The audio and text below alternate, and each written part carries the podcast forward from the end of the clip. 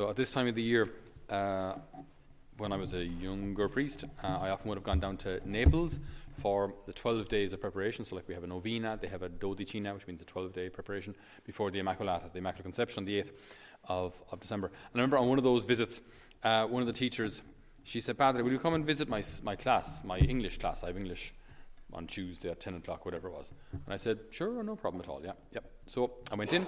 What I didn't know was that I was being brought into one of the roughest schools in central Napoli. Uh, so it was fantastic.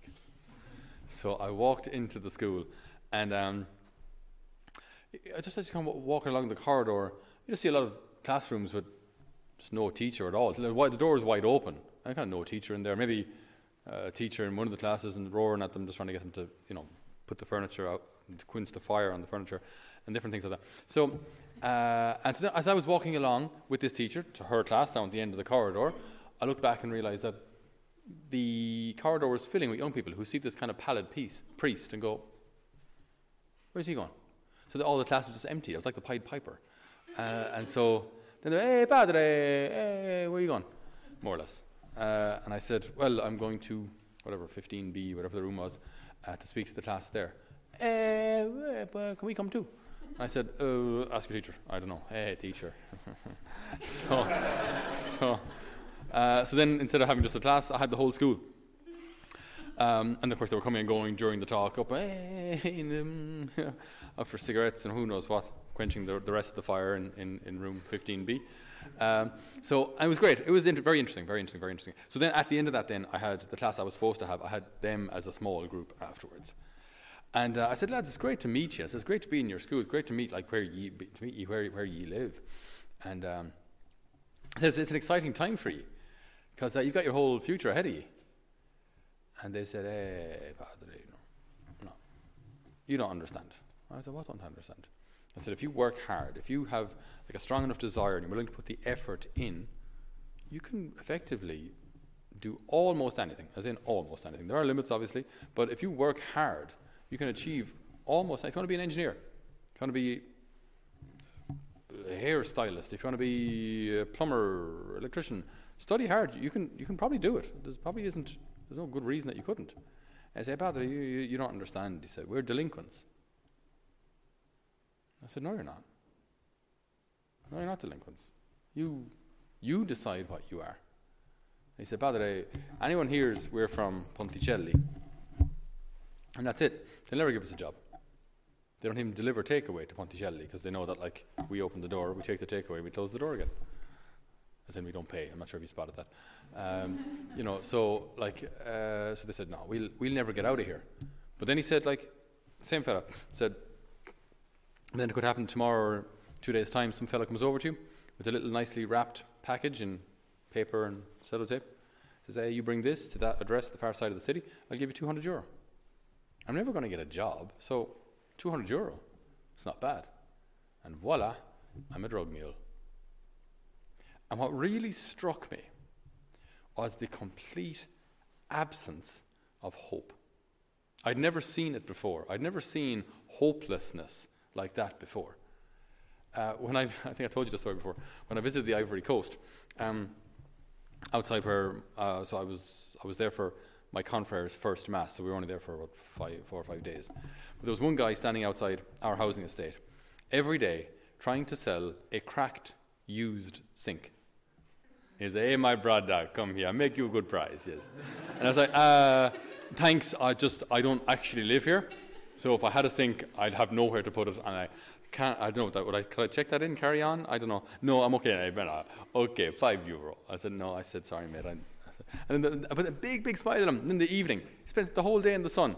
When he goes, hey, my brother, father, brother, yes, father, and uh, and uh, of today, four euro.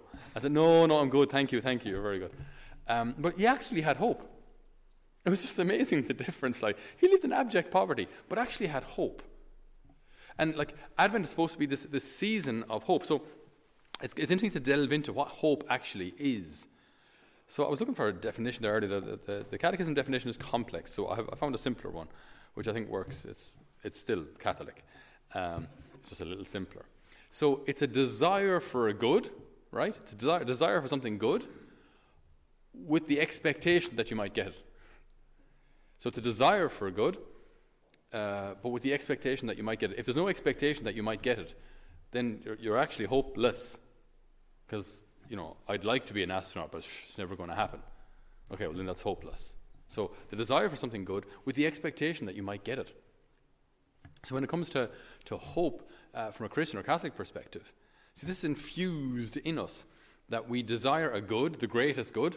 So we can explain what that greatest good is very simply. It's, you can call it heaven, you can call it God, you can call it eternity. It's all the, it's all the same. Heaven is God, is eternal, so uh, all works. Uh, so God within, within uh, in our hearts, Christian, non-Christian, um, people who've never experienced uh, Christianity at all, there's this desire for some kind of a better afterlife. There's a hope. But if there's no expectation that you can actually get it, then it's hopeless. Then you're hopeless. And if, if hope is quenched, nothing really matters. Because everything is fleeting. Do you know? I'll, I'll, I'll, I'll celebrate today, I'll party today, because tomorrow I could be dead. And I don't really care. And if that, if that enters into a heart, like if that, if, if, if that hope is quenched, life is just incredibly sad. Because it doesn't matter what you do. Good, bad, or indifferent, it just doesn't matter. Nothing matters. And therefore, you don't matter. So this, this season of, of, of Advent, it's very interesting. Like it's, it's deliberately placed in the darkest time of the year, which in Ireland is pretty dark, pretty early. Right, so we really experience Advent like because it's miserable and dark and cold. For uh, well, it's not. No, Ireland is amazing. I love Ireland, um, but but uh, but it's just, it just it works like it's it's so like it gets dark what four thirty like. Um, so for long stretches of the day we don't see the sun. Uh, so, but we hope, hope that it will return. And Irish people, I don't think we're good at hoping. I don't think we're good at being optimistic. If you go to America, it's so different. Americans are so like, yes, we can. And very often they do. you know? Like they, they actually they have this a very strong self belief, but also a belief in, in their country and a belief in you know their, the American way. Uh, so they they find it much easier to say, you know, yes, we can, we'll try. We Irish, I think, are much more inclined to say, oh, I don't know, no, you never know. Sure, look, you could be dead in two minutes. Do you know? I think we we we're, we're we're, I won't say hopeless, but much more prone to pessimism, I think. Americans much more optimistic. Uh, so we, I think we as a nation, we, we, we have to be careful that we don't let that hope go out. That hope in what? Okay. Obviously, big picture hope in heaven, hope in God, the hope in eternity, uh, in, in, in the heart of the Trinity. But also hope then for the smaller things the des- hope being the desire for a good and the expectation that you might get it. And that's obviously very closely linked to trust. Because if I don't trust God, then yes, I might desire something good, but I don't really expect to get it. That could be a grace, that could be a healing, who knows what, in my interior life. And if I, if I lose that, if I don't really expect to get anything from God, then any good you want, you have to make it. You have to make it happen. But you're young, you're busy, you're inexperienced. And by the time you gain experience, you're old and miserable, and the hips don't work anymore. So, you know, by the time you gain all this experience to lead you through life, it's no good to you. And then the young people don't want to talk to you anyway because you're only a boomer. Um, so, so it's, it's, it's, not easy, lads. It's complicated out there. So, so basically, back on track. Uh, hope the desire for a good and the expectation that you'll get it. Hope in God, the desire for the goods and graces that He offers. And we expect, we have an expectant hope. We expect, that, this isn't uh, taken for granted now, but we expect that He will always do what's best for us. That, that we can be absolutely confident in. That God will always do what's best. God will always give me what I ask for. That depends. Maybe what I asked for wasn't what was best for me.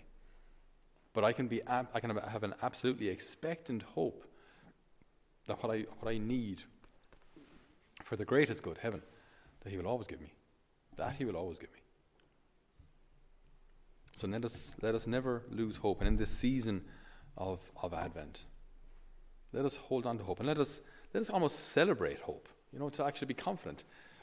Lord, I desire you. Lord, I desire, he- I desire heaven. Lord, I desire happiness. And then the second part, the expectation. And I know that you can give it to me. I know that in you I can have it.